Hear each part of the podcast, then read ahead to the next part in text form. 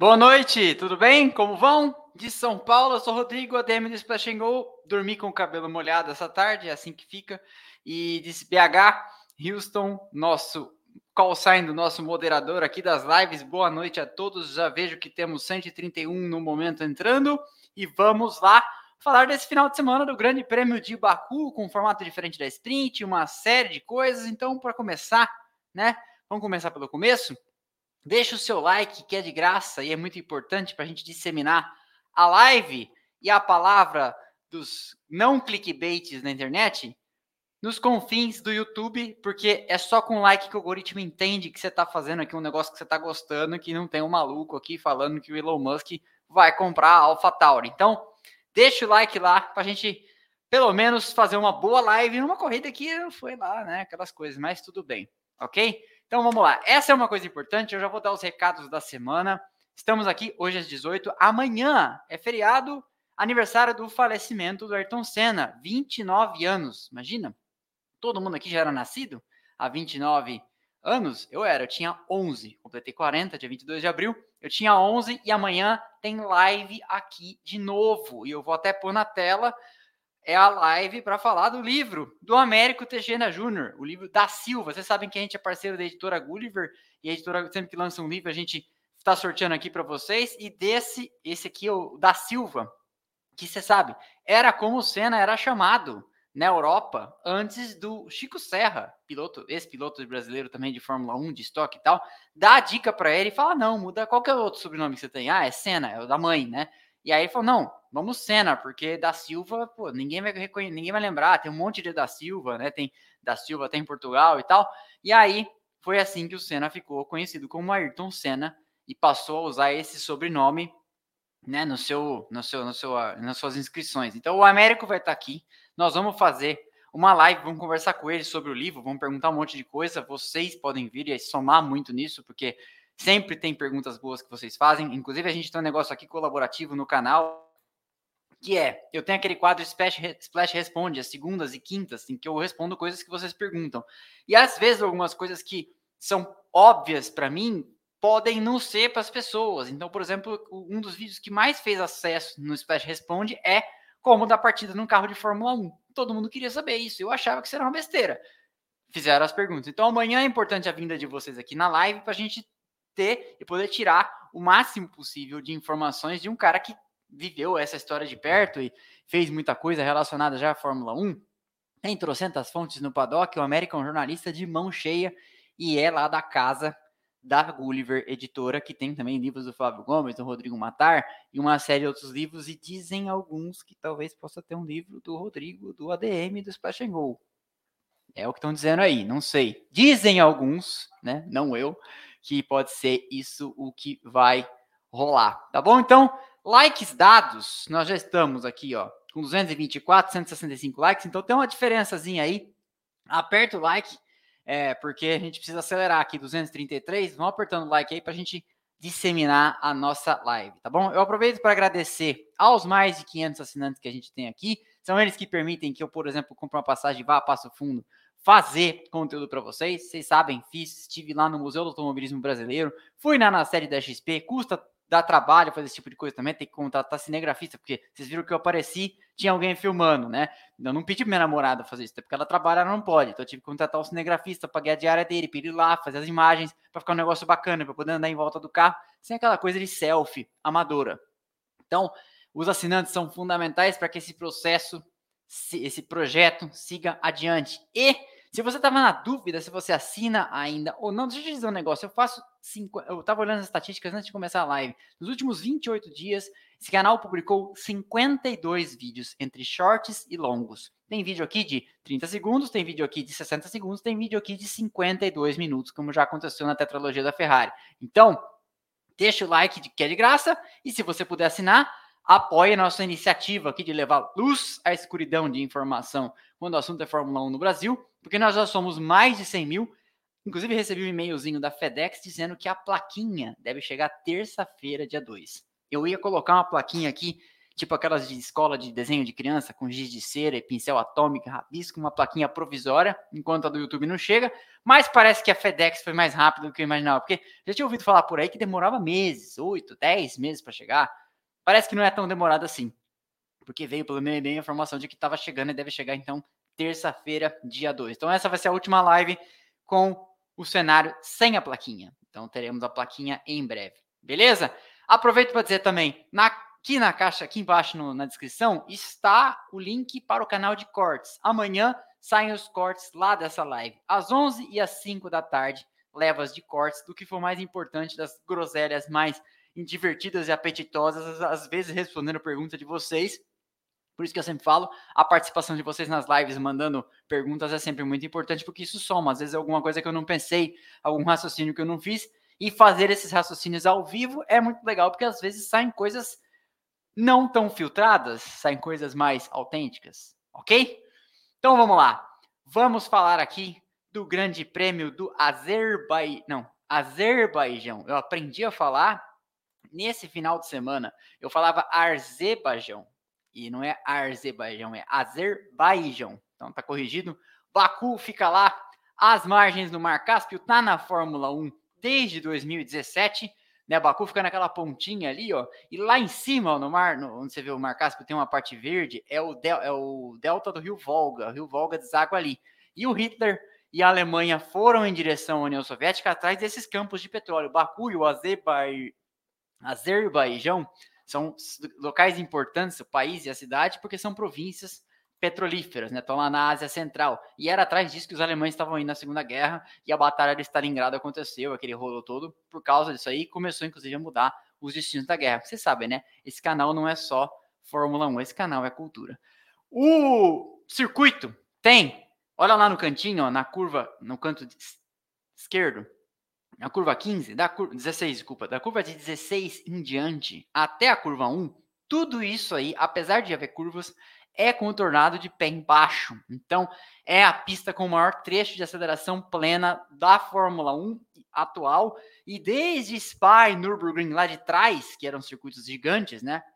Não tem-se um trecho assim de tanto tempo com o pé cravado no acelerador. Apesar de ser um circuito de rua, você tem aí, não é a maior média, porque Gidá é a maior média, porque a pista em si tem, é, é mais rápida no geral, mas é a maior, a maior aceleração plena da Fórmula 1 e você vê a diferença que faz ter um carro bom em retas, como a gente viu aí com a situação da Red Bull para cima da Ferrari é, e com a dificuldade, por exemplo, que o Hamilton teve para ultrapassar o Sainz.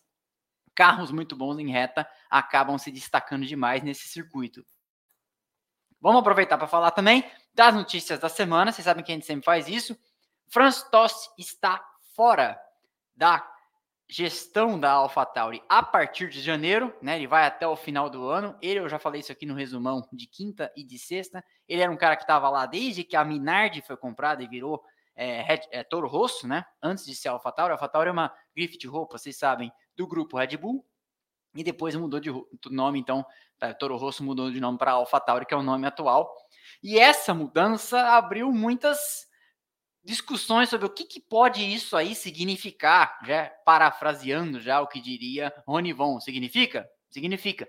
Pode ser sinal de que a equipe vai ser vendida? Pode, pode ser sinal que, isso, que ela vai ser vendida. Há conversas, inclusive, de que desde o falecimento do Dietrich Mateschitz, que é o cara que era o dono e controlador da Red Bull austríaca, né? Não é o fundador, já contei isso aqui no vídeo da fundação, da criação da, da Red Bull Racing, né? E que contei um pouco da trajetória da fabricante de bebidas o Mateschitz é o cara que, que abriu a empresa na Áustria e ele era o entusiasta por automobilismo. Com o falecimento dele, trocou-se a gestão, tem outras pessoas mandando na fabricante, na holding, enfim. E não há certeza sobre a necessidade e a, como é que eu vou dizer, a, se faz sentido ter duas equipes na Fórmula 1 para promover uma marca de energéticos a essa altura do campeonato. É, lá atrás, o Mateschitz comprou a Jaguar, que estava saindo da Fórmula 1, e comprou a Minardi para quebrar um galho para o Bernie Eccleston, porque a situação era ruim, essas duas equipes iam fechar, a Jordan ia fechar também, aí vieram os milionários russos, o, grupo Midland comprou a Jordan, antes o Matachitz quase comprou a Jordan, enfim. Então, há uma questão aí de, será que essa saída do Tost pode ser, pode significar o fim de um ciclo? Tipo, ele fala, não, fiz o que tinha que fazer com os donos que, que confiavam em mim, não tô a essa altura da carreira e da vida disposto a me submeter a novos patrões, vou sair fora. Ou não, ou é uma mera aposentadoria. Ou não, ou uma mera troca de comando e a equipe nem vai ser vendida, vai ser só substituído o chefe anterior pelo novo, que já sabemos quem será, será o Lohan Mekis, aquele cara de cabelo comprido, postei foto dele, que trabalha na Ferrari como diretor esportivo, vai para lá o ano que vem. Mas, enfim, essa é uma, uma dúvida que paira e ninguém sabe o que isso pode significar. Será uma troca de comando? Será sinal de uma coisa maior? Será uma venda? Se for uma venda, é para quem? É para Andretti? É para Porsche? É para aquele grupo é, indiano? Que não é o grupo do Vijay Malha, da Force India? É para uh, Samsung e Hyundai, que estariam unidas aí para abrir uma equipe na Fórmula 1? Já há conversa da Fórmula 1 correndo nas ruas de Seul? Enfim, quem deve gostar de notícia de mais circuitos de rua é Sérgio Pérez, né? Já vamos falar disso, mas cinco de seis corridas que ele venceu na carreira, ele venceu em circuitos de rua. Então, é, deve ser um dos caras que está torcendo. Outra troca de comando que a gente teve, também falei no resumão, é James Allison, que volta à posição de diretor técnico, substituindo o Mike Elliott, que o tinha substituído. Quando James Allison foi promovido a Corporate Technical Officer, o CTO, que manda em todas as diretorias técnicas, de repente, o Mike Elliott foi alçado a esse posto. Isso foi, aconteceu na metade de 2021. E aí a Mercedes teve um ano ruim com a transição do regulamento em 2022 e está tendo um começo de ano ruim nesse no, esse ano de novo. Talvez não tão ruim como no ano passado, mas enfim, ruim. E aí o James Allison foi trazido de volta ao front técnico, ele que é muito respeitado e provavelmente se tirar a Mercedes do buraco agora, vai poder pedir o que quiser para a empresa, né? Aumento, bônus, vale refeição de 35 reais, ele vai pedir o que ele vai poder pedir o que ele quiser e não sei o que ele vai querer. Mas essa é mais uma história importante. E nesse final de semana, na quarta-feira, soubemos como seria, na verdade, né? Soubemos na quarta-feira como seria a regra para este final de semana, o primeiro de seis finais de semana de corrida sprint.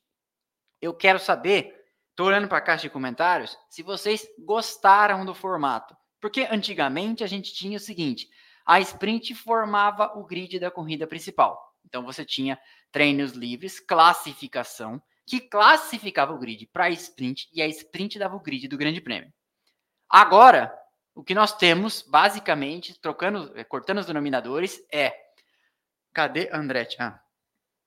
O que nós temos agora é: você tem duas corridas separadas. Como você tem na Fórmula 3, na Fórmula 2, você tem baterias. Como você tem na Fórmula E, ou, ou tinha, né? A Fórmula E tinha duas corridas antigamente, não sei se ainda tem. Mas você tem agora praticamente, praticamente não, você tem agora efetivamente duas corridas separadas. Então, na sexta você teve um treino livre e na parte da tarde uma classificação para o domingo. E no sábado de manhã você teve o sprint shootout, uma classificação para a sprint que já é realizada no sábado. A sprint, então, dá oito pontos para o primeiro, um ponto para o oitavo e escadinha de baixo para cima, né? 7, 6, 5, 4, 3, 2, 1. De cima para baixo, na verdade, 7, 6, 5, 4, 3, 2, 1. E aí temos então este evento mais curto, com um terço da duração e separado. É uma mudança grande, porque a Fórmula 1 nunca foi disso. Nós temos agora, efetivamente, duas corridas por final de, por final de semana. Eu vi na coluna do Fábio Seixas, se não me engano, e também no, no programa do Flávio Gomes, ele falando assim: será que não é um ensaio geral para testar o formato em todas as corridas e por isso que puseram numa pista de rua. É um raciocínio válido. É um raciocínio válido. Ele não está afirmando, até porque não é disso, é, mas está especulando e eu acho que é válido, porque a Liberty é, e os americanos, né, que são donos da Liberty, eles não entendem qual que é a lógica de você ter num final de semana tradicional de Grande Prêmio três eventos não competitivos, treino livre 1, 2 e 3, para só então na manhã, na tarde de sábado você ter a quarta sessão como uma sessão competitiva, a classificação, e depois a corrida no domingo. Então, os americanos entenderam por mudar essa, regra e ter mais eventos competitivos, porque no sábado você tem dois eventos competitivos, você tem a classificação para sprint e sprint, a competição, há coisas valendo efetivamente. Na sexta você tem um, e no domingo você tem outro. Então você passa a ter, ao invés de três, uma sessão que não vale aspas nada, e aí todas as outras valem alguma coisa, seja posição para que vale ponto ou ponto efetivamente, como é o caso da sprint e do Grande Prêmio. Então, quero saber aqui se vocês gostaram desse formato. Eu tenho mixed feelings, sensações aí é, trocadas de lá para cá, porque eu acho o seguinte: é legal você ter o domingo como evento máximo e você ter o sábado como uma classificação. É, eu, eu, não entendo porque há essa, esse afã, essa fúria em mexer tanto assim no formato de alguma coisa que funciona há 73 anos. Os americanos estão chegando na Fórmula 1 agora, mas nós estamos aqui faz tempo já. Né?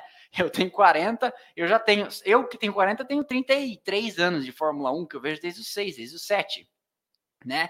Então, não sei se faz muito sentido. Gente, se for pensar, a gente está aqui com a Fórmula 1 a metade da, da, vida dela, né? Então, já, já é já é bastante tempo, mas eu quero saber a opinião de vocês. Tira o Baku e coloca Interlagos duas vezes ao ano, disse Daltro Dallagnol. É, se a gente tivesse um campeonato com 22 etapas em São Paulo, né, a gente ia enjoar, mas o fato é que a gente teria corridas muito mais é, eletrizantes. Rafael Matos também disse, Interlagos 25, 25 vezes ao ano. Ok, mas vamos continuar então. Vamos falar do Grande Prêmio propriamente dito, né? A gente teve aí é, um final de semana movimentado e faltou confirmar uma outra notícia aqui, ó. Quem tá querendo o Baku fora, o contrato de Baku com a Fórmula 1 foi renovado por mais algumas edições até 2026. Baku que está na Fórmula 1 desde 2017 e que eu me lembre, que eu me lembre, posso estar enganado, mas essa foi a corrida mais morninha de Baku até agora. Que Baku já teve corrida do Alonso chegar com um pneu nos boxes, se arrastando e sair lá de trás, chegar nos pontos. Teve o Hamilton passando reto em 2021. No mesmo ano, o pneu do Verstappen estourando no final, o Pérez ganhando. Então, assim, é uma pista de, de, de corridas interessantes. Teve aquele final o Stroll perdendo a posição para o Bottas em cima da linha de chegada, o Ricardo ultrapassando três na curva 1 em 2018, o Massa quase ganhou uma corrida lá. Então, é, foi é uma, uma, pista que entrega boas corridas e hoje foi uma corrida morna. Tem muita gente, é, e, eu, eu, eu, não estou, não me tornei uma, uma pessoa chapa branca só porque vivo de Fórmula 1 hoje, mas tem muita gente que fala assim: corrida chata. Melhor um domingo com corrida chata do que um domingo sem corrida. Para começo de conversa. Segundo, não adianta achar que todo final de semana de Fórmula 1 será um pega para capar extraordinário, porque nunca foi assim. Eu sempre falo isso onde eu vou. Fui no podcast outro dia, me perguntaram lá no Tony Mac, eles muito gentilmente me receberam. Tem era, qual foi a era de ouro da Fórmula 1? Eu falei, não tem era de ouro da Fórmula 1. A Fórmula 1 sempre foi assim, né? Então, falaram que a corrida não foi boa. Eu achei uma corrida interessante a partir da hora que você tem uma briga pela ponta e o Verstappen querendo ganhar a corrida e não conseguindo passar o Pérez. Isso já é assunto. Isso já é um, uma manchete, isso já é uma coisa legal. Por quê? Porque aparentemente, como disse o Houston aqui no meu ouvido, um pouquinho antes de começar, talvez a gente tenha um campeonato. Talvez, com sorte, se o Verstappen tiver uns azares, se o Pérez subir um pouco de produção, pode ser que pelo menos a gente tenha um campeonato. Não uma briga como 2021, como 88, como 2007, 2008, não. Mas uma briga lá 96, quando o Rio e o Villeneuve eram companheiros na Williams, o carro era muito superior ao resto. O Rio era o primeiro piloto, o Villeneuve era estreante, mas de repente houve uma briga interna lá no final do ano em Suzuka. O Villeneuve chegou a levar uma briga até o final do ano. O Rio ganhou? O Rio ganhou. Mas tivemos aí alguma graça, porque se não for assim, se o Verstappen tivesse ganhado é, hoje de novo e tivesse ganhado a sprint, né? a coisa já está meio azedando, sabe? Então, pelo menos a gente tem uma, uma, uma graça aí. A gente teve a, a, o, o, Hamilton tentando passar o Sainz e não conseguindo, umas estratégias diferentes. O Ocon e o Huckenberg até o final com pneus velhos. Achei, pô, interessante. Agora não adianta, porque assim, é, sempre vai ser interessante 20 carros correndo dentro de uma pista de rua para ver quem ganha. Né? Então, é aquela coisa, existe uma, existe uma cultura de, de entretenimento máximo e filme de ação, explosão, não sei o quê, que não vai ser assim. A vida não é assim, tá? Então, eu resisto um pouco a esse papo de que a corrida não foi, não foi boa, mas às vezes eu falo, mas assim, não foi espetacular, claro, mas foi uma corrida de carros, pô, tá entregue, né? A gente teve no sábado, né, desculpa, a gente teve na sexta, Charlinho fazendo a pole, e eu tenho certeza que não teve ninguém que não ficou surpreso com isso, porque a, a Ferrari não parecia né, nesse momento do campeonato, trocando gestão, com gente saindo e etc., não parecia apta a fazer esse tipo de coisa, mas fez. E o Leclerc, então, entregou uma pole. É, e a Ferrari, como no ano passado, parece ter um carro muito melhor em classificação do que no geral de corridas. Só que eu acho que no geral de corridas do ano passado da Ferrari parecia um pouco melhor, pelo menos no comparativo com a Red Bull, ao, no geral de corridas da Ferrari nesse ano. Por quê? A essa altura, no ano passado, o Leclerc tinha ganhado duas já, né? E nesse momento não ganhou nenhuma e acho que não vai ganhar tão cedo, a não ser que alguma coisa acontece. Ontem, na sprint, o, o Pérez levou, e foi uma, uma sprint também daquele jeito, prejudicada por, pelo safety car, né? Porque aí nós tivemos muito tempo de corrida neutralizada. A hora que as coisas pareciam estar esquentando, a gente teve problema ali e acabou não, não rolando nada demais. Mas de toda forma, foi o que foi. Hoje na corrida, tivemos aí uma largada relativa. Ah, e tem um lance, tem, tem uma coisa que falta comentar. Que foi o grande assunto de ontem na sprint, né? Russell e Verstappen disputando posição ali nas três primeiras curvas. Russell jogou duro para cima do Verstappen. Eu postei um shorts até e falei no videozinho pós-sprint.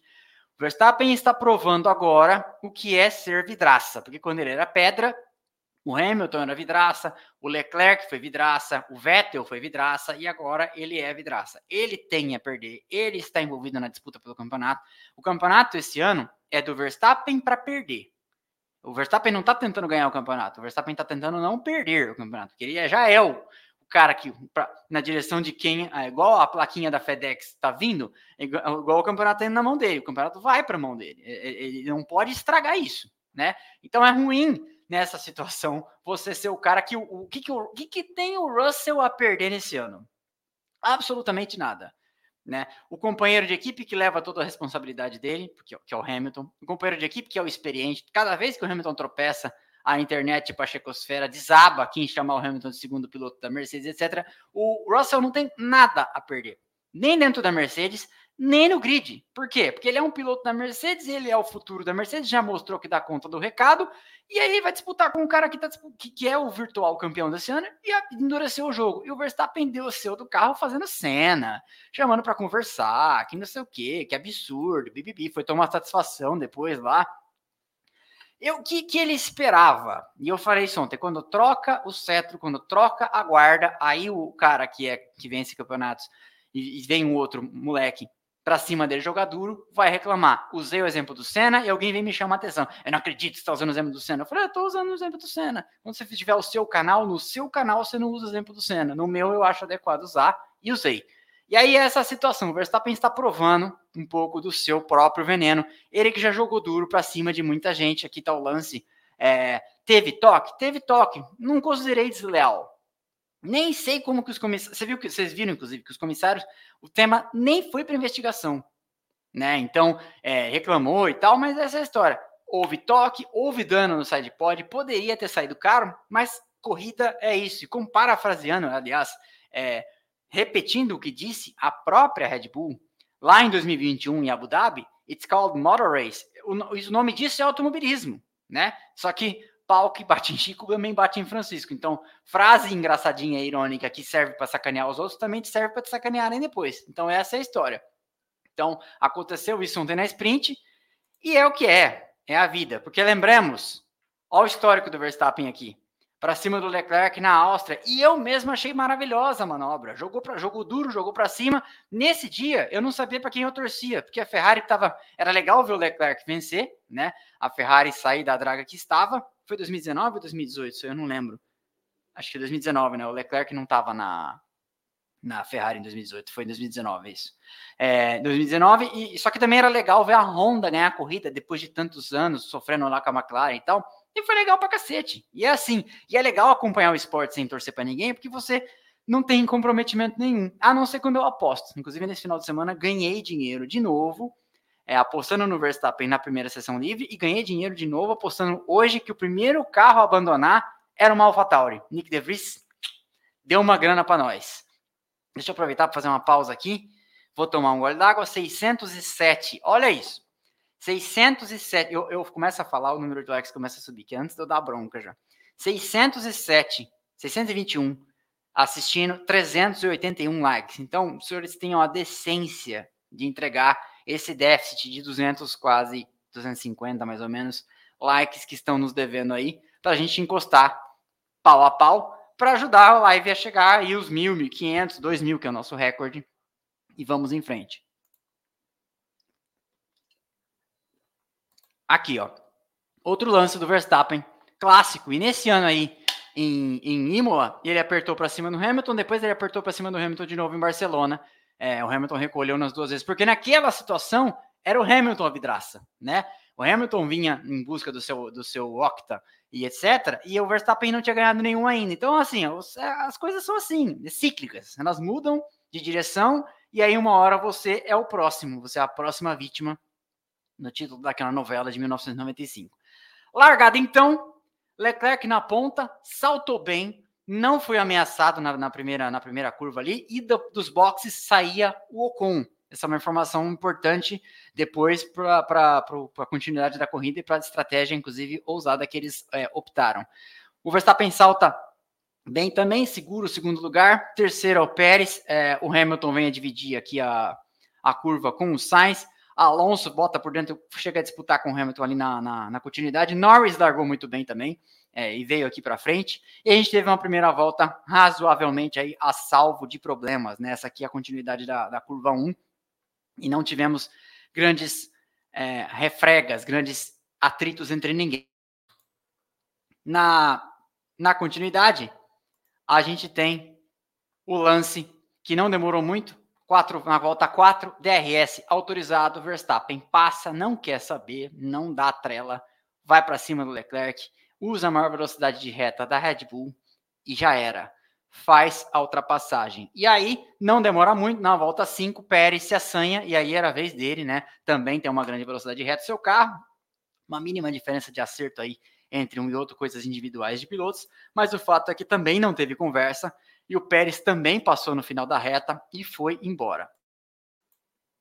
Depois, a gente teve um lance engraçado, inclusive rádio, os rádios do Alonso nessa, nessa corrida foram muito engraçados, né? É, na volta 7, ele falando pro pessoal no rádio: não, se o, se o Lance quiser tentar, é, have a go, né? Se, se o Lance quiser tentar ultrapassar, manda vir, né? E aí o próprio Stroll disse no rádio para a equipe: não, não vou tentar nem nada, mas é o Alonso tinha, teve uns rádios bastante curiosos nesse grande prêmio do Azerbaijão. Com oito voltas, essa era a ordem, né? As duas Red Bull já se distanciando. O Leclerc ainda estava conseguindo segurar a peteca. E depois você vai observar como depois ele começa a desmanchar aí na, na, na continuidade. Depois do, da relargada, o Leclerc ainda conseguiu levar alguma resistência e depois vai despencando. Então, nesse começo, você tinha Verstappen o primeiro, Pérez o segundo, fazendo volta mais rápida, depois Leclerc, Sainz, Hamilton, Alonso, Stroll, Norris, Russell e Tsunoda era o, o top 10. Henrique disse que o Alonso está apaixonado, por isso está bonzinho. É verdade, né? Esse é um ponto que eu esqueci de falar, ou não dei importância, não sei. Mas o fato é que a, a internet especula muito aí, o Alonso desconversa sobre o romance que ele estaria levando adiante, ou só uma ficada também, né? Nem tudo é romance, com a cantora Taylor Swift, que alguém falou no nosso grupo de assinantes, no, você sabe que o pessoal do Paddock Pass e do Lawrence Stroll, não, desculpa, é, pessoal do é Paddock Pass, é, pessoal do Paddock Pass e Lawrence Stroll, nossos dois planos de maior valor, tem direito a um grupo de WhatsApp comigo, com o Houston e com todos eles lá. E alguém falou assim, né? A Taylor Swift é mais famosa nas redes sociais, são delas são mais maiores que a Fórmula 1 inteira somada, os 20 pilotos, as equipes e a própria Fórmula 1. Não fui fazer essa conta, mas não duvido.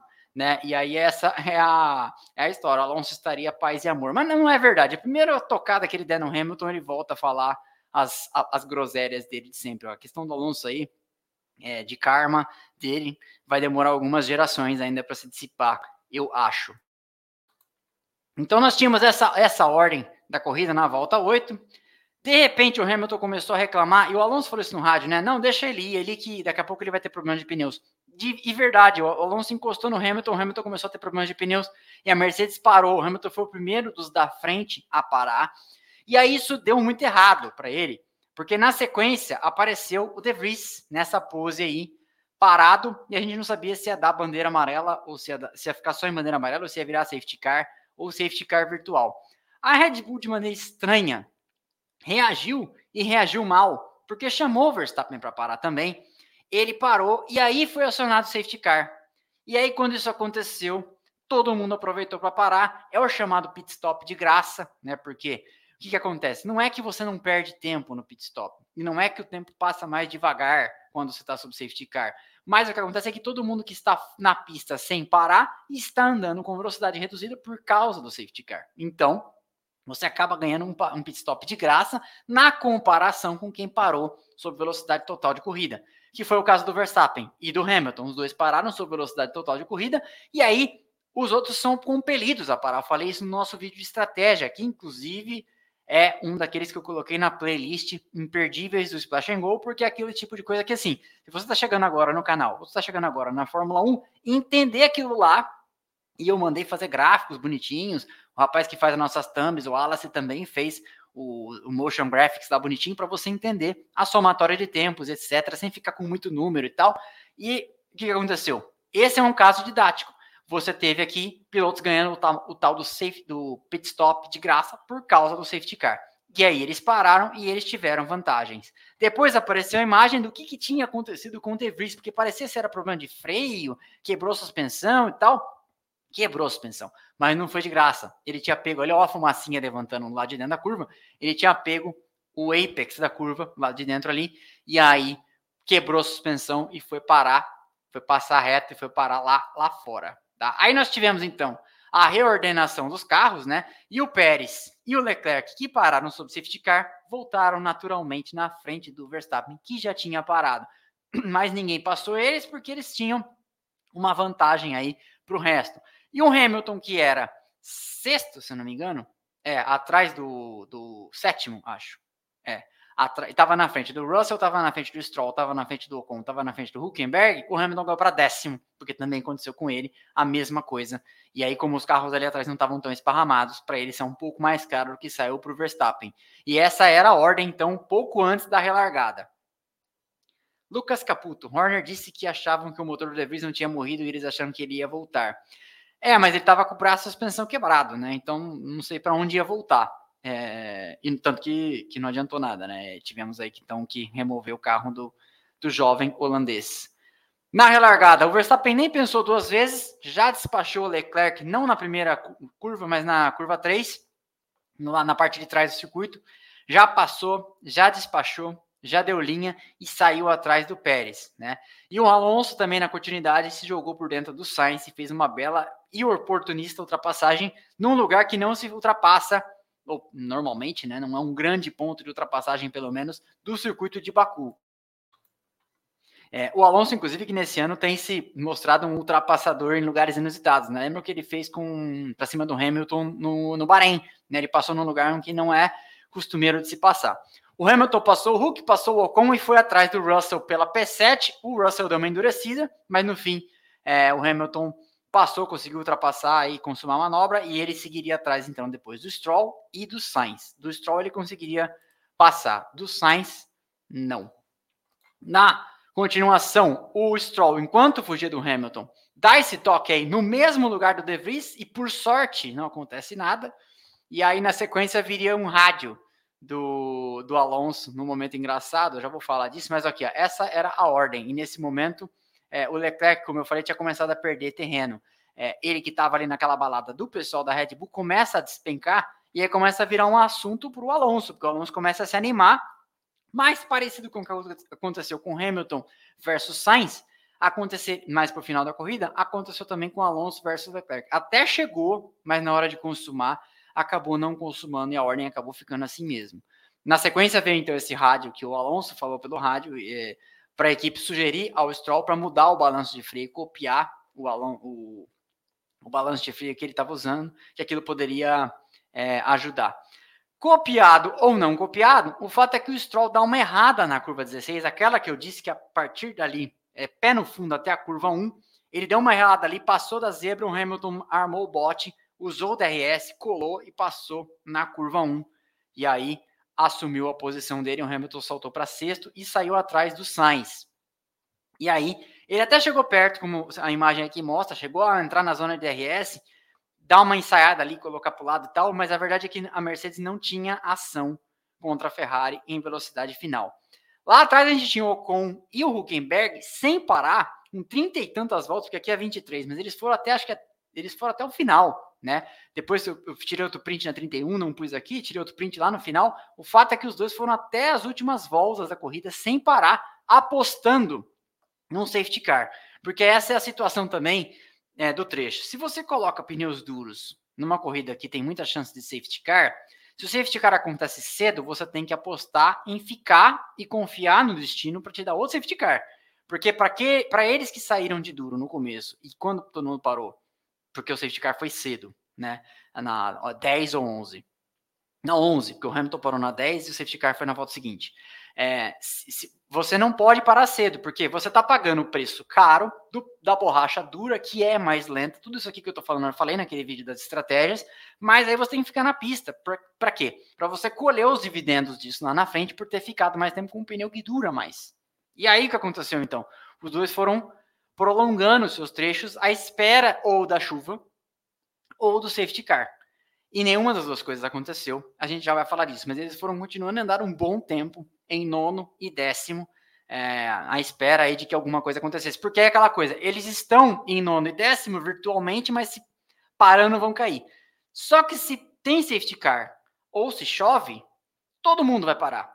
E aí eles param em pé de igualdade com todo mundo e aí ganham o tal do pit stop de graça. Essa é a grande história. E aí voltava para o páreo em nono e décimo. E agora com pneu igual a todo mundo. Então, essa era uma aposta. Quem está na situação da Alpine, especialmente na condição da Haas, tem que apostar nessas coisas mesmo. Às vezes dá certo, às vezes não dá, né? Uma pausa para 545 likes, 774 pessoas nos assistindo. Então tem um quarto aí de, de falta de like, não custa nada. Ó, o rostinho bonito da mamãe com o cabelo despenteado aqui. Deixa o like para nós. Ok? Continuando então. Daí nós tivemos essa imagem que eu achei bastante eh, didática. Isso aqui é a materialização do domínio da Red Bull nesse ano. Olha lá a semana que eles tinham aberto. Isso porque foi uma corrida interrompida com safety car, né? É, se a corrida tivesse ido da volta 1 até a volta 26, que é o momento desse slide, essa, essa diferença aqui seria ainda maior, porque você tem aqui, ó, é, primeiro e segundo, Verstappen em segundo 1.2 atrás, depois o Leclerc 11 atrás do Verstappen. Se você não tivesse o safety car, essa diferença estaria em 20, provavelmente. Então, essa é a materialização, de uma maneira bem didática e visível, o tamanho do domínio dos dois, que ficaram ali trocando voltas mais rápidas. É, e o Pérez, um grande piloto de conservar pneus e um grande piloto em circuito de rua, tá feliz, porque as próximas duas corridas, as próximas três corridas, duas são circuito de rua, porque a gente vai ter agora Miami, depois Imola depois Mônaco, ou seja, duas de três, ele é um forte candidato de novo, porque é um cara que vai muito bem em circuito de rua. Claro que o Verstappen é mais piloto que ele. Claro que o campeonato ainda é Verstappen to lose, né? Tipo, é só se uma hecatombe acontecer. Mas hecatombes acontecem, como aconteceu em 99 com o Ed Irvine, que quase foi campeão quando o Schumacher era toda a esperança da Ferrari, mas o Schumacher sofreu um acidente, quebrou a perna, ficou cinco corridas sem correr. Não estou desejando isso para ninguém, só estou usando um fato histórico para explicar, tá? Pelo amor de Deus. Continuando então.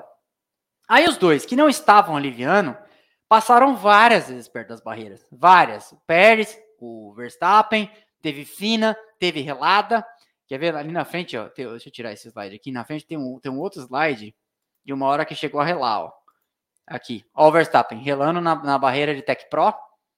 Chegou a relar, relar, só que essa parte aqui onde está escrito MSC, ela é, ela é mole, né? E atrás tem pneu. Se fosse aqui no concreto, aí essa brincadeira ia sair mais caro. Voltas depois ao Pérez também, no, na parte de fora, antes de entrar na curva, onde o Verstappen pegou, na saída dessa que ele vai fazer. O Pérez pegou lá de dentro, tipo, abriu demais para fazer e pegou ali, mas não aconteceu nada. Mas isso para você ver como os dois não estavam aliviando nem um pouquinho um para o outro nessa briga, trocando voltas mais rápidas. Por quê? Porque o Verstappen fica mandando sinais de tipo, tô aqui, tô aqui, tô aqui, igual em Jeddah, e o Pérez descendo o cacete para não ser ultrapassado. E essa é a história. Porque isso aqui era o que a gente desejava que o Barrichello tivesse conseguido fazer na Ferrari nos anos 2000 a 2005, que é estou quando a corrida cai no meu colo, fazendo os resultados que preciso fazer. Né? E esse é um grande raciocínio também que cabe, cabe aqui, talvez, fazer, que é, muita gente fala assim, ah, o Barrichello foi prejudicado na Ferrari. O Barrichello obedeceu ordens de, de equipe na Ferrari algumas vezes, mas, veja, vamos fazer uma conta aqui por baixo, vai. São 2000, 2001, 2002, 2003, 2004, 2005.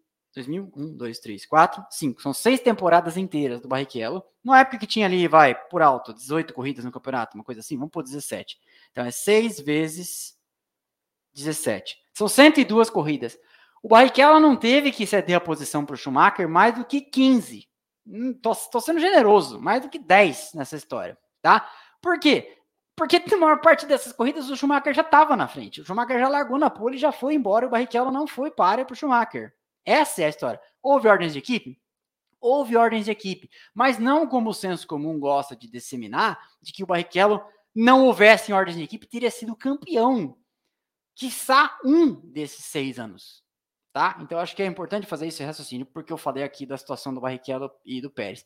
O Pérez está ali na bola de rebote. Se a corrida cai no colo dele, ele ganha, como aconteceu na Arábia Saudita. O Verstappen teve uma classificação ruim, aquela quebra na transmissão, ele teve que vir de 15 e foi até ajudado por um safety car, que aí conseguiu chegar em segundo. Não tivesse safety car, talvez tivesse chegado em quarto, terceiro, não sei, porque o safety car juntou o pelotão, né? E ele com o carro mais rápido e aquelas velocidades em reta conseguiu passar.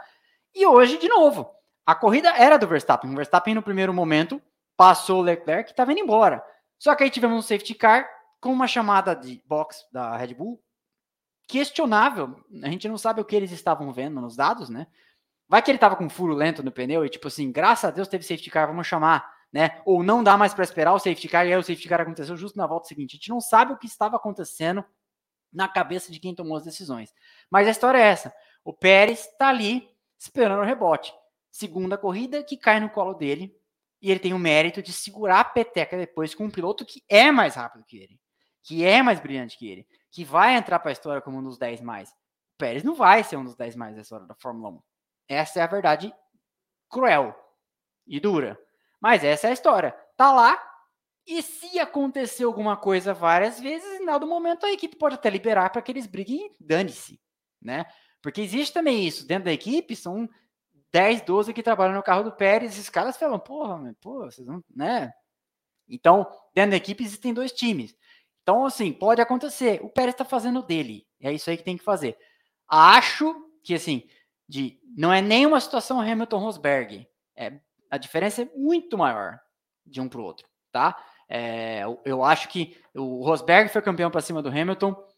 Ele seria, a cada 10 ele seria uma. Aconteceu em 2016. Por isso mesmo que ele sabia disso, ele saiu da Fórmula 1. No caso do Verstappen com, com o Pérez, eu acho que é um a cada 40. Sabe? É muito diferente a, a proporção aqui. Mas ele está lá, fazendo o que tem que fazer. Continuando então. Hamilton e Sainz continuavam na sua perseguição, sem grandes emoções, nem se chegou a ter uma colocada de lado. O Hamilton só deu umas colocadas ali na freada, só mais longe, atrás ainda e tal, mas foi tentando. E a realidade da corrida acabou se settling in, né, se, se estabilizando desse jeito. Lá atrás, o Huckenberg, em dado momento, já não tinha mais condição, acabou perdendo a posição para o Norris e perderia na continuidade também para o Tsunoda, que fez a ultrapassagem também no final da, da reta. E aí era, eles tinham que torcer mesmo para uma chuva, tinham que torcer mesmo para o safety car, porque chegou um momento que, que é o tal do cliff, né, o abismo de performance do pneu, o mesmo sendo duro, mesmo sendo o pneu mais resistente, chega uma hora que simplesmente não dá mais, e não deu mais. O tempo até mostrou aí uma, uma ameaça de chuva, né? Mas a verdade é que não não tivemos aí chuva. O Ocon chegou a falar, né? Ah, o tempo tá ficando escuro, né? Mas acabou não, não chovendo. E a gente até viu uma, uma previsão aí de durante o final de semana que poderia chover. No finalzinho, o Russell ainda parou para calçar a borracha nova e fazer a melhor volta. É o que tem que fazer mesmo, né? Ganhar um ponto que estava ali marcando bobeira, porque ele tinha mais do que o tempo perdido no pit stop de diferença para quem vinha atrás. Então é o outro pit stop de graça. Nesse caso, perde-se integralmente o tempo, mas não vai perder a posição, obviamente, se o pit stop transcorrer em normalidade, se não acontecer nenhuma, nenhuma tragédia nos pits, né? E aí o momento mais trash da corrida, na minha opinião. A Alpine chama o Ocon na última volta para parar. O regulamento permite fazer isso. Só que o cerimonial ali, a galera que cuida de tudo, já tinha colocado a imprensa naquele cercadinho em volta do qual os carros entram, né? Para descer e desce do carro, vai lá, abraça a equipe e tal. Olha essa cena perigosa, porque o Ocon chegou em condição de corrida, tipo, tem que passar e tem que passar depressa, né?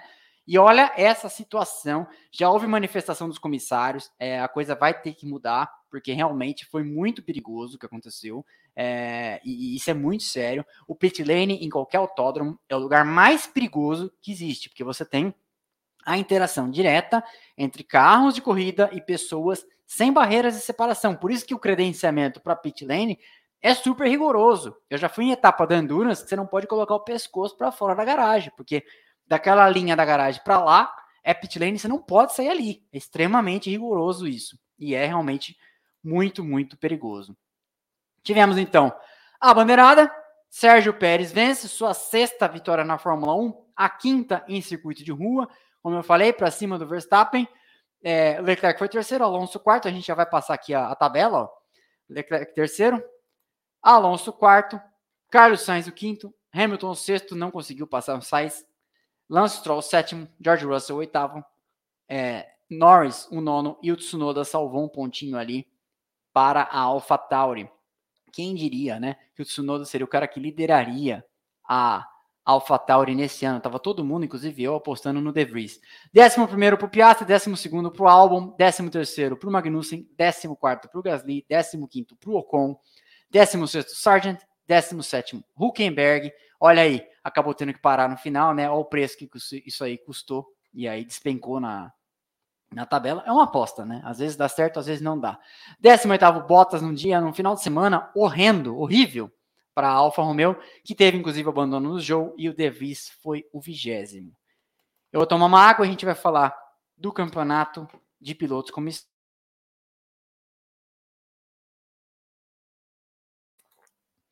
Temos lá como líder, então, Max Verstappen 93 pontos, Sérgio Pérez deu uma encurtada, porque o Pérez chegou na frente na, na, na sprint, e o Pérez ganhou hoje a corrida. Então nós temos aí 93 a 87 é uma diferençazinha interessante, são seis pontos. Se o Pérez vence a próxima corrida, que é no circuito de rua, não precisa de mais nada para sair na frente, porque são sete pontos do primeiro para o segundo. A não ser que o Verstappen faça a melhor volta, né? Aí sai empatado, né? Em número de pontos, aí o desempate é número de vitórias. Mas é, essa é a situação. Terceiro, é o Alonso que vinha fazendo uma sequência de pódios até aqui, né? Que foi interrompida na Austrália e não conseguiu pódio hoje de novo. Não, desculpa, é, não conseguiu pódio hoje de novo. Então, o Alonso é o terceiro, tem 60 num grande ano do, do Alonso, né? Esse ressurgimento. Parece que é a primeira vez que o Alonso acerta um movimento de mudar de equipe. O Hamilton é o quarto, com 48. O Sainz é o quinto, com 34. O, o Leclerc é o sexto, com 28. Ontem, na sprint, o resultado do Leclerc deu mais pontos para ele do que ele tinha somado até aqui nas três etapas anteriores: Bahrein, Arábia Saudita e Austrália. Porque ele vinha até aqui sem, é, sem grandes resultados, vinha abandonando, inclusive acho que não tinha terminado nenhuma, né? E essa era, esse era o momento. Então ele tá, ainda está atrás do, do Sainz por uma margem razoável, considerando quando você tem 38 contra 28, já é uma margem razoável, né? O Russell é o sétimo, tem 28 também, mas tem resultado inferior ao do Leclerc. E aí o, Lando Nor o Lance Stroll é o oitavo, o Lando Norris é o nono, 27, 10. Depois o Huckenberg tem 6. O Huckenberg também é outro que vem fazendo um grande ano até aqui, né? Para para Haas. Depois, Oscar Piastri, 11 com 4. Bottas, 12 com 4 também. Ocon, 13 com 4. E o Gasly, 14 com 4. Depois, Joe com 2. Tsunoda com 2. Foi um hoje e um na semana na, na Austrália, né? Na semana passada, porque faz três semanas já. Depois, Albon com um, Magnussen com um e zerados os estreantes Sargent e Nick DeVries. O campeonato de construtores está. A Red Bull já tem 180, mais do que o dobro. Não, ainda não é mais do que o dobro. Não, é mais do que o dobro. Mais do que o dobro da Aston Martin com 87. A Mercedes. E vocês vão ver isso também é, no, no vídeo que eu estou fazendo para amanhã, para os assinantes e terça-feira para o público geral, que é aproveitando a semana do aniversário de falecimento do Ayrton Senna, já que a gente vai fazer uma live amanhã falando do livro, eu fiz um vídeo sobre os 11 carros que o Senna guiou na Fórmula 1, coloquei eles em ordem do pior para o melhor. E aí, o pior carro do Senna, comparando o que se esperava e o que foi, etc., é o de 92, o MP4 7A. E veja, eu ainda falo isso no vídeo, e, eu estou falando isso para falar da Mercedes. Pior carro do Senna Ele venceu três corridas e ele frequentemente classificava o carro em terceiro, às vezes em segundo, foi ao pódio, parará, parará, e foi quarto no Campeonato de Pilotos. Esse ano, que é um ano de aspas, crise para Mercedes, a Mercedes é a terceira ali, não se descarta se ela der um salto de qualidade passar a Aston Martin, porque a diferença é pouca. Tem pistas, inclusive, em que ela vai melhor que a Aston Martin, como aconteceu na Austrália, né? Não foi o caso nesse final de semana. Mas você vê, a gente tá aqui 76, crise na Mercedes, meu Deus, vão demitir o, o cara, o James Allison tá de volta, quem assume é o Aécio, é o, é, é o Tite, quem que vai ser o técnico e tal. E aí, tá na frente da Ferrari, né? Por quê? Por uma série de razões, a Mercedes opera melhor um final de semana que o da Ferrari, mesmo tendo um carro inferior nesse momento. Não, não, em momento algum a gente chegou a cogitar a Mercedes fazer pole, né? A Ferrari sim, como fez, né?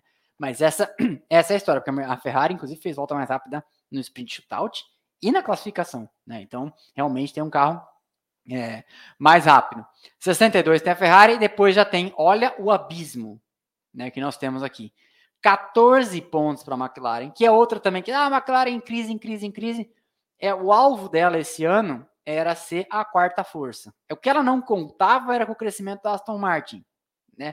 Mas no geral, com relação ao resto, ela até que está melhor, porque ela continua na frente da Alpine, de quem ela ficou na frente no ano passado, ou não, não lembro mais. Mas foi, foi uma briga entre eles.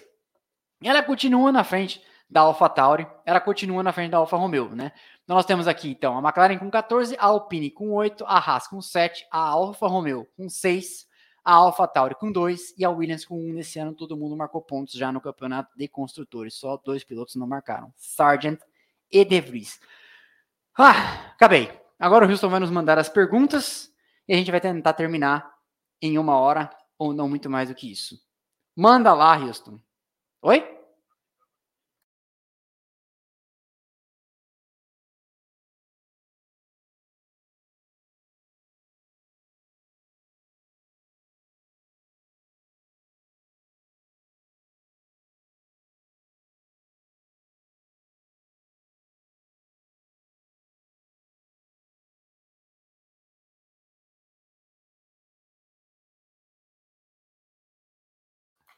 É, mas eu, mas é, é, é, precisa dar algum recado ou não? Tá bom. Um abraço para você. E o Houston me falou que você é um esportista muito bacana. Só que como que eu devo, eu que sou cringe, eu que sou velho, como que eu devo pronunciar? Escreve aqui que eu tô de olho na caixa se você ainda estiver aqui. É, você que mandou o superchat, me manda como eu devo pronunciar. É slash?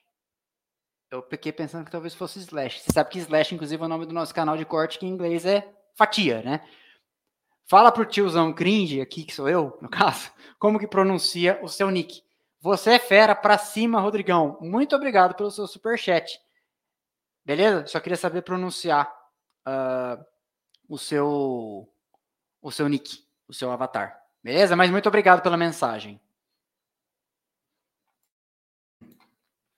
Bora lá. Fábio Henrique Gabriele, membro do canal. Ademir, tem previsão para o próximo Equipes que Amamos? Ademir, Fábio, Fábio Henrique, é, eu tô com esse roteiro mais ou menos pronto já, só que eu não tô dando conta de fazer além da programação. Você deve ter percebido que a gente aumentou muito a programação nesse ano, especialmente com shorts, né? Que às vezes é uma coisa que não, não justifica um vídeo de 18 minutos, que dá para falar em 60 segundos. Às vezes dá para falar em 120 segundos, mas eu acelero para fazer caber em 60, vocês já devem ter visto, né? Mas é isso que está acontecendo. Então, assim, a gente está fazendo muito mais conteúdo que o ano passado e, por conseguinte, está fazendo muito mais audiência, só que eu não estou conseguindo processar, porque eu sou eu que edito a maior parte dos vídeos ainda, é, gravar, editar e publicar. Mas eu já tenho a equipe, é, e, enfim, quero fazer o quanto antes. Mas também temos um final, temos um ano que vai, vai ter pouco final de semana sem Fórmula 1, mas vamos fazer sim. É, não, não, não acabou a série. Inclusive, eu tenho grandes planos para essa série é, em um dia, em due course, quando puder falar, vou falar sobre o que, isso aí pode virar aí já. Manda lá.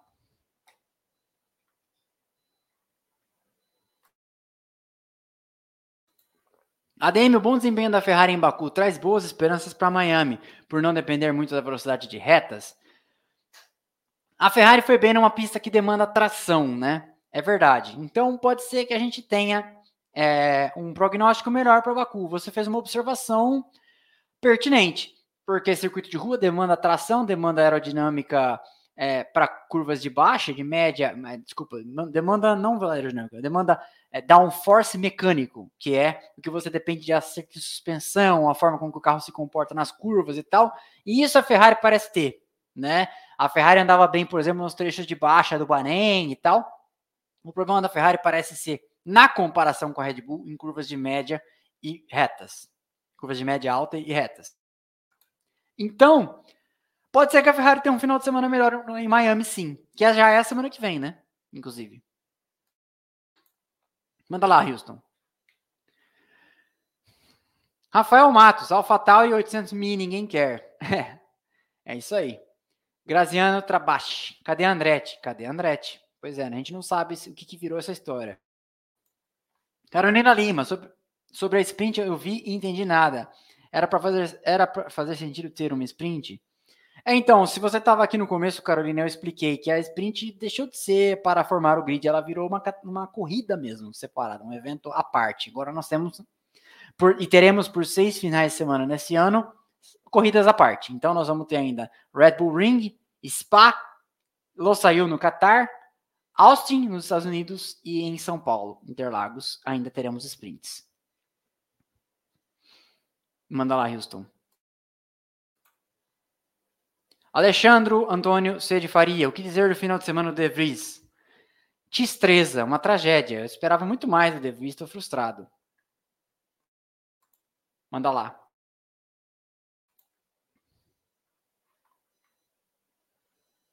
Tá tudo bem? André Garda, o que podemos esperar da McLaren após a reação nas últimas corridas? Então, a McLaren disse, trouxe peças novas, trouxe um monte de coisa, mas não se enganem também, a Red, até a Red Bull trouxe coisa nova, né? É, e tem muita coisa que é peça nova e tem muita coisa que eles chamam de kits. Então, por exemplo, quando a gente tiver a próxima pista é, de quase zero downforce, quando chegar em Monza, quando a gente chegar em circuitos assim, vai aparecer um kit novo que não é necessariamente peça nova. Às vezes o kit já foi concebido. Normalmente eles fazem um carro com três kits: alto, médio e baixo downforce e arrasto para típico, tipos de corrida. Né? Normalmente eles usam a régua de Barcelona. Barcelona mais 5, Barcelona menos 2, Barcelona mais, sabe? É, Barcelona é tipo zero da régua. Então, é, você pegar uma pista, por exemplo, como. É, deixa eu ver. Barcelona, vai ter um estilão parecido com Austin, vai ter um estilão talvez parecido aí com Interlagos, sabe? Um pouco de, de gripe mecânico em trechos de baixa, algumas curvas de média, uma reta mais ou menos longa, sabe? Então essa é a pegada.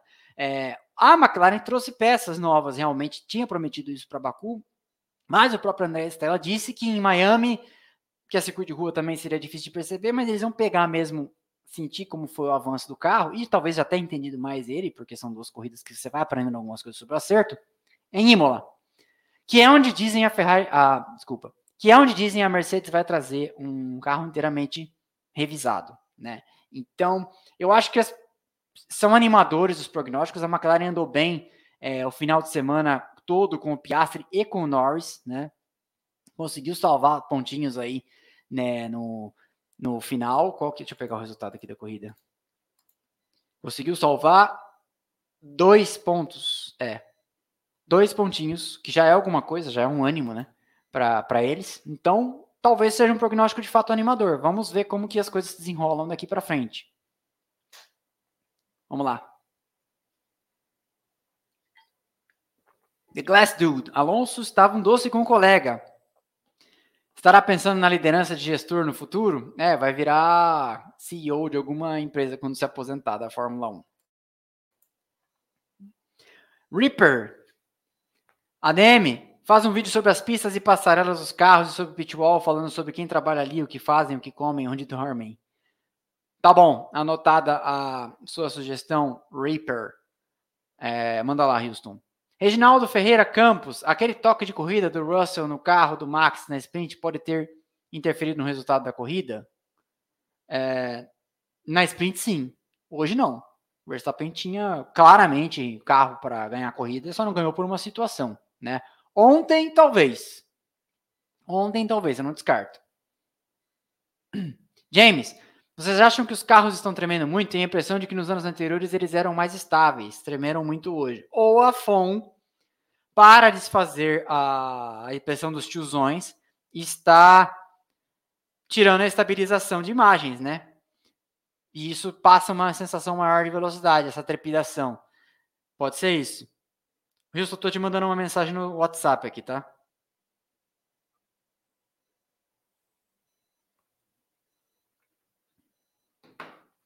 Continuemos, continuemos. Ah, beleza.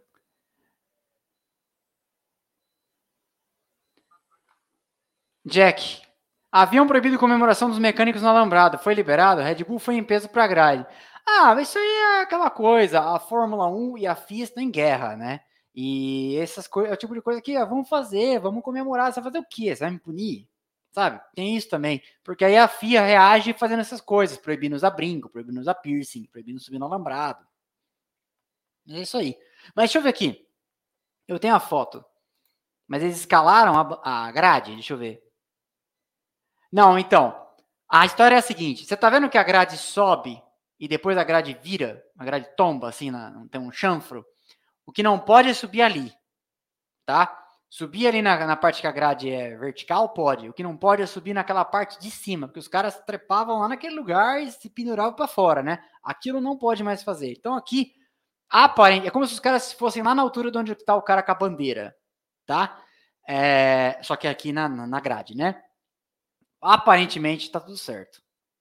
Aparentemente. Games and Hardware. Rodrigo, você acha que tem chance futuramente de Fórmula 2 e Fórmula 3 correr aqui no Brasil também, seguindo a Fórmula 1, assim como teve Fórmula 2 na Austrália? Olha, a corrida em Melbourne, tradicionalmente, tem é, um, um, calendário extenso de coisas. Então, a, Super, a V8 Supercars corre lá, categorias locais, tem é, corrida de clássico, etc. É, tenho muita vontade de ir, inclusive, tem um primo que mora na Austrália. É, é um final de semana bastante carregado de eventos. Aqui no Brasil, você tem a Porsche Cup e a informação que eu tive de bastidores é que teríamos a Fórmula 4 no ano passado e não tivemos por problema de falta de pneu. Mas que a guerra na Ucrânia, aquele navio na, no canal de Suez, atrapalhou toda a logística de entrega de pneus e estava faltando pneu para a Fórmula 4 correr aqui no Brasil, tanto que teve etapas canceladas. Essa é a informação que eu tive. E, inclusive, falei com a assessoria de imprensa da Fórmula 4 e da Pirelli para entender essa história.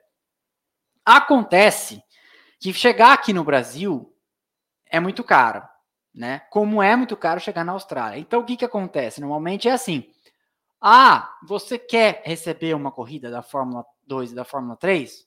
Ok, promotor do Grande Prêmio do Brasil ou de São Paulo, no caso, ou da Austrália, pague por isso. E aí, se você tem patrocinadores e, e, promotores da corrida dispostos a pagar, eles pagam a Fórmula 2 e a Fórmula 3, se tiver espaço na agenda do seu, no seu calendário, vão considerar trazer. De fato, não iam até a Austrália, foram, foi uma novidade. Normalmente a Fórmula, a Fórmula 2 e a Fórmula 3 correm no máximo no Bahrein ali, Arábia Saudita, Catar e na Europa. Né? Você não vê a Fórmula. Você não vê eles correndo em Suzuka, você não vê eles correndo no Canadá, você não vê eles correndo em Austin, você não vê é, cidade do México e tal. Então, o que você precisa ter, talvez, é, facilita às vezes, que você tenha, por exemplo, o México, Austin, Las Vegas, todas querendo ter, porque aí você consegue trazer isso para o nosso lado aqui do mundo e acaba rachando o custo. É por isso que quando uma banda de rock vem para o Brasil, ela já vai para o Brasil, Argentina, Chile, Peru, Colômbia, porque a logística toda ela faz um pouco mais de sentido, ao invés de ir no Brasil e voltar, né? É, tudo isso para tudo isso para ser desmentido depois pela semana, pela semana que vem a Fórmula 1 sai do Azer, Azerbaijão, vai em Miami e depois vai para Imola, né? Que faria muito mais sentido ir para Imola e depois para Miami, né? Mas enfim, negócios. É, então é isso. Às vezes tem que arrumar alguém que pague, né? E a, a situação é a gente sabe que tem uma, uma, uma planilha de custos aí bem apertada para a realização do Grande Prêmio de São Paulo. Incluir a Fórmula 2 e a Fórmula 3 no bolo, não sei. Acho, acho difícil. Hugo Spazak. Aleme, por que a parada do pit é inclinada? Os carros antigamente paravam reto. Ah, assim? Né? Acho que é isso. Você estava falando paralelo à, à linha do pit lane. Então, não sei, para facilitar. Acho que para facilitar. Não tem muita, muita explicação além disso, não. Oi? Não, mas está acontecendo isso em todas. Está acontecendo, inclusive, nas que não são. E Baku não é muito apertada, não. É Melbourne, por exemplo, é bem mais. Manda aí. Jonathan Rodrigues Leal, ADM, você viu o documentário Lucky? Não vi ainda. Com o Bernie Eccleston contando a visão dele ao longo dos anos da Fórmula 1. Seria um bom react a respeito? Pode ser, mas é. Eu não sei qual é o. Que assim, tá num, tá num serviço de streaming. É, eu não sei. A, a react é uma coisa complicada. Às vezes é bom você fazer react do que já está no YouTube. Porque se você traz uma coisa de fora, você pode tomar strike. E aí, se eu tomar strike, eu vivo do canal, e aí amanhã não tem leite para as crianças. Não sei. Fala aqui no meu ouvido o que, que é.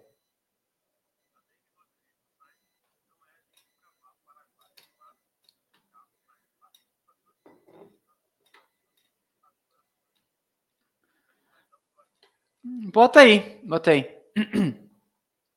Walter Cardioli, ADM. ADM Rodrigo, o Sainz não é um cavalo paraguaio, não é nem um. Não, vamos começar de novo. ADM Rodrigo, o Sainz não é nem um cavalo paraguaio, é no máximo filho do Carlos Sainz, pai. Tem patrocínio por isso. Nascido no Brasil, nem na lotação era motorista. Ai, vamos lá. É, não, não é verdade isso. O Carlos Sainz é um cara que dividiu a Red Bull com o Verstappen. Desculpa. O Carlos Sainz era um piloto que dividiu a Aston Martin. Nossa. três, corte 3. O Carlos Sainz era um piloto que dividiu a Toro Rosso com o Verstappen, não tomou um cacete. O Carlos Sainz é um piloto que no seu primeiro ano chegando na Ferrari, dividindo a equipe com o Leclerc, que é um cara mais veloz que ele, fez mais pontos. O Carlos Sainz é um piloto bastante capaz. O que é diferente do Carlos Sainz ser o próximo Fangio, o próximo Senna, o próximo Hamilton, o próximo Schumacher. Então, nós temos que colocar as coisas nas suas devidas caixinhas. É por essa mesma razão que chamaram o Rubens Barrichello de Rubens Pé de Chinelo a vida toda. Excelente piloto. Ninguém corre 18, 19, 20 temporadas na Fórmula 1 se não justificar, porque não existe é, é, aposentadoria por tempo de contribuição na Fórmula 1. Ou o piloto justifica os resultados, e justifica com resultados a vaga que tem, ou tem trocentos moleques mais jovens para correr na Ferrari, na Williams, quando era o Barrichello que se aposentou por lá, em qualquer outra equipe. Então, assim, é, eu não concordo com esse tipo de, de raciocínio. É, ele não vai ser campeão, talvez nunca seja campeão, mas eu não concordo com esse tipo de coisa de chamar de que no Brasil não seria nem motorista de van. Eu sei que você está brincando, tá? Mas é tem que ser, tem que ser, isso tem que ser respondido de maneira expressa e taxativa, porque não, não é verdade. Todo mundo que chega na Fórmula 1 é vencedor de categorias antes. Eu não estou falando vencedor do ponto de vista coach quântico da vida. Ah, somos todos vencedores. Vencedor de alguma forma em cada uma das suas batalhas individuais, todo mundo é. Carlos Sainz venceu por onde passou nas categorias de base e chegou lá. Tem patrocínio? Tem patrocínio. Todo mundo tem patrocínio. Ayrton Senna tinha patrocínio, Rubens Barrichello tinha patrocínio, Nelson Piquet tinha patrocínio, todo mundo tinha patrocínio, né? Não tem bola de meia no automobilismo. Não, não é um gênio? Não é um gênio mas tá longe de ser um Mazepin, tá longe de ser um Logan Sargent, tá longe de ser o Latifi. É um cara que tem lá resultados que sustentam sua passagem. Inclusive, quer ver? Carlos Sainz, Wikipedia. Vou te falar aqui. Carlos Sainz Vasquez de Castro é o nome dele, inclusive. nem sabia que era esse o, o nome. Ó, a trajetória do Sainz. Foi terceiro lugar no torneio de minicart, segundo no cadete, depois foi Uh, não, continua aqui a carreira. Popular kart. Foi vice-campeão na Eurocup Fórmula Renault. Foi campeão na Fórmula Renault 2.0 em 2011. Foi campeão na Fórmula Renault 3.5 em 2014. Depois foi, foi correndo na Fórmula 3 Euro Series. Foi o primeiro ano dele. Depois ele foi décimo na GP3. Foi primeiro, é, na, foi campeão em 2014 na Fórmula Renault 3.5. Foi. Tudo os resultados, isso aqui, né? E aí ele entrou no programa de jovens pilotos da Red Bull nesse período. E aí entrou na Toro Rosso em 2015. No primeiro ano dele tem um nono, um oitavo, um nono, um décimo, um nono, um décimo, um sétimo. Décimo quinto no campeonato, somou 18 pontos. 2016, décimo segundo no campeonato, 46 pontos. Tudo Toro Rosso. 2017, Nono no campeonato, 54 pontos, só subindo. 2018, na Renault, décimo no campeonato, mudou de equipe, 53. 2019, sexto no campeonato, 96 pontos de McLaren. 2020, 2020 sexto no campeonato, 105 pontos de McLaren de novo. 2021, quinto no campeonato, 164 pontos e meio de Ferrari. 2022, quinto no campeonato, 246 pontos de Ferrari. Em 2023 está aí, é quinto no campeonato, acho, salvo engano. Então assim, não, não é tudo isso, não. Eu, as pessoas são muito cruéis. Essa futebolização daqueles jogos de. Essa, essa futebolização daqueles programas de futebol do meio-dia que todo mundo fica chamando qualquer um de pereba. Técnico que der. Eu lembro do Filipão ganhou, ganhou Penta pro Brasil em 2002. Final do ano teve um jogo comemorativo, o Brasil jogou mal, tava sendo vaiado.